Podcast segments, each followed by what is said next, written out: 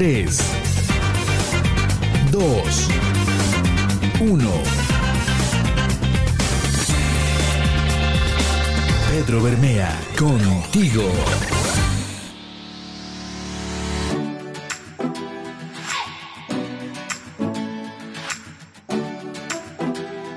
Te saludo con un gusto enorme y te mando un fuerte abrazo desde la hermosísima ciudad de Tampico, Tamaulipas, aquí en el Golfo de México, dándote la más cordial de las bienvenidas al episodio número 13 de este podcast.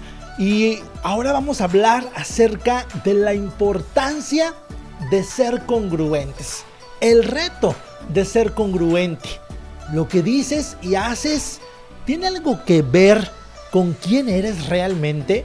Bueno, la verdad es que la congruencia o ser congruente es una de las cosas más difíciles que hay y casi imposible serlo todo el tiempo, sin excepciones motivadas por nuestro carácter, impulsos o emociones, sobre todo cuando es una característica que comienzas a desarrollar después de mucho tiempo de malos hábitos y patrones de comportamiento y tienes que estar constantemente deteniéndose a pensar si lo que estamos haciendo es congruente con lo que sale de nuestra boca y lo que pasa por nuestra mente. A lo mejor nos ha pasado a cierta edad, como en los 20, que nos impresionábamos mucho de las cosas que desconocíamos y todo lo que necesitábamos aprender. Nos impresionaba, por ejemplo, lo diferente que pensaba y actuaba la gente y a cómo nosotros hemos dejado de pensar de un año a la fecha y cómo probablemente el próximo año vamos a pensar muy distinto a cómo estamos pensando ahorita. Por ejemplo, en la escuela nunca nos enseñaron nada de eso. Es algo que solo se obtiene a base de una formación, a base de valores y de experiencias. De esas experiencias de las buenas. De esas experiencias que duelen. Claro, estoy hablando de las experiencias de la vida. Es difícil ser congruente porque no nos gusta admitir que no somos lo que realmente creemos o decimos ser. Es sumamente complicado aceptar que no somos las inocentes palomitas, eh, ciudadanos modelos, los estudiantes ejemplares, padres abnegados, profesionales entregados que queremos y creemos ser.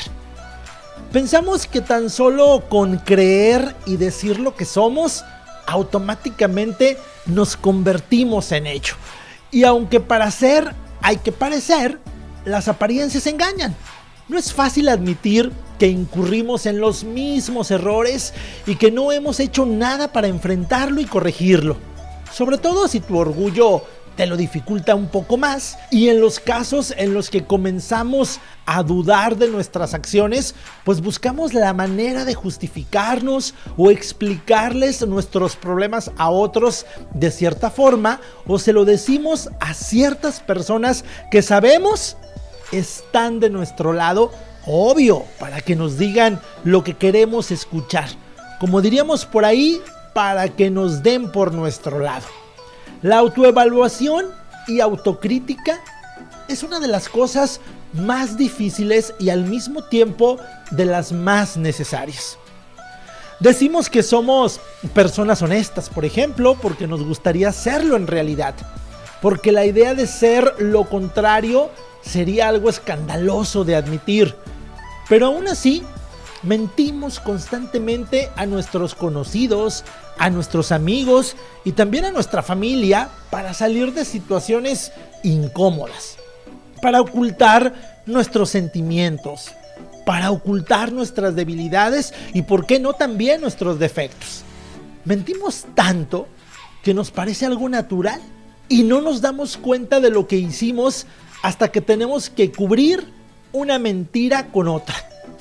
Mentimos tanto que después de un tiempo, cuando nos mentimos a nosotros mismos, tampoco nos damos cuenta. Ahí está la bronca. Y cuando lo hacemos, le restamos importancia porque nadie se va a dar cuenta, nadie lo descubrirá. Lo que parece que no trae consecuencias, sí las trae. y muy graves. Vivimos en una época donde todos tenemos una imagen que cuidar. Una percepción de nosotros que la gente ve por las redes sociales, por ejemplo. Algo que con anterioridad no existía y que nos afecta y afectará a generaciones futuras en nuestras relaciones interpersonales. Creamos una imagen de lo que queremos que los demás vean o piensen de nosotros. Seleccionamos cuidadosamente, a veces no, lo que compartimos, lo que publicamos para nuestros contactos, para crear una imagen de nosotros hacia el exterior. Y de repente, pues nos damos cuenta de que hemos caído en una confusión de identidad, en donde pretendemos ser algo para los demás, para ser aceptados, queridos y por qué no hasta reconocidos. Y en parte para hacernos sentir mejor con lo que creemos o queremos ser.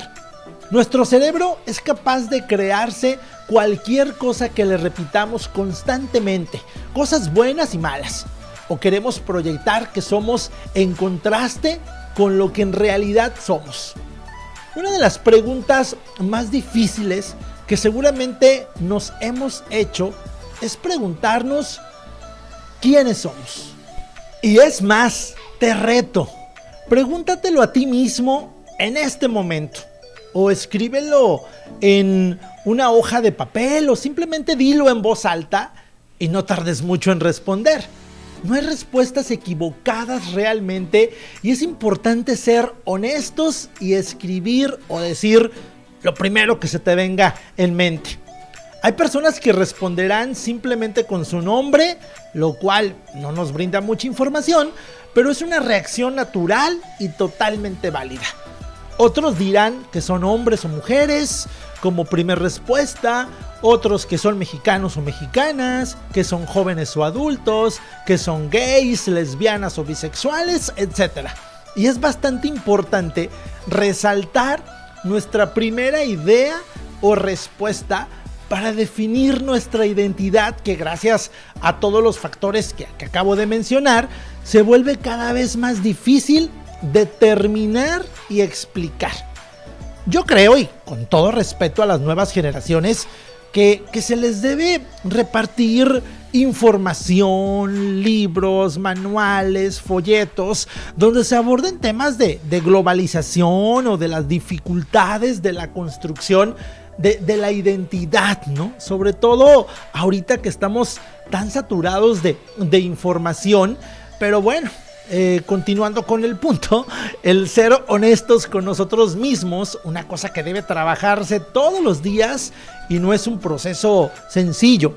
El tratar de alinear lo que pensamos, lo que sentimos, lo que decimos y expresamos y lo que hacemos es algo que no solo trae ventajas en el momento de relacionarnos con otras personas, sino que al mostrarnos tal y cual somos, nos liberamos del peso de pretender y podemos con más claridad conseguir eso que queremos alcanzar.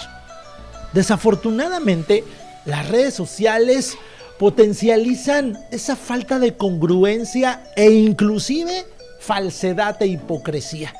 Es muy difícil aceptar que la ideología que pregonamos tener aquella que nos hace convencernos que somos buenas personas, que merecemos tener solo lo mejor y nada menos, que nuestras conductas son un ejemplo para el resto del mundo y que los que hacen algo diferente están mal y deben ser juzgados y corregidos. No necesariamente es la verdad absoluta y universal.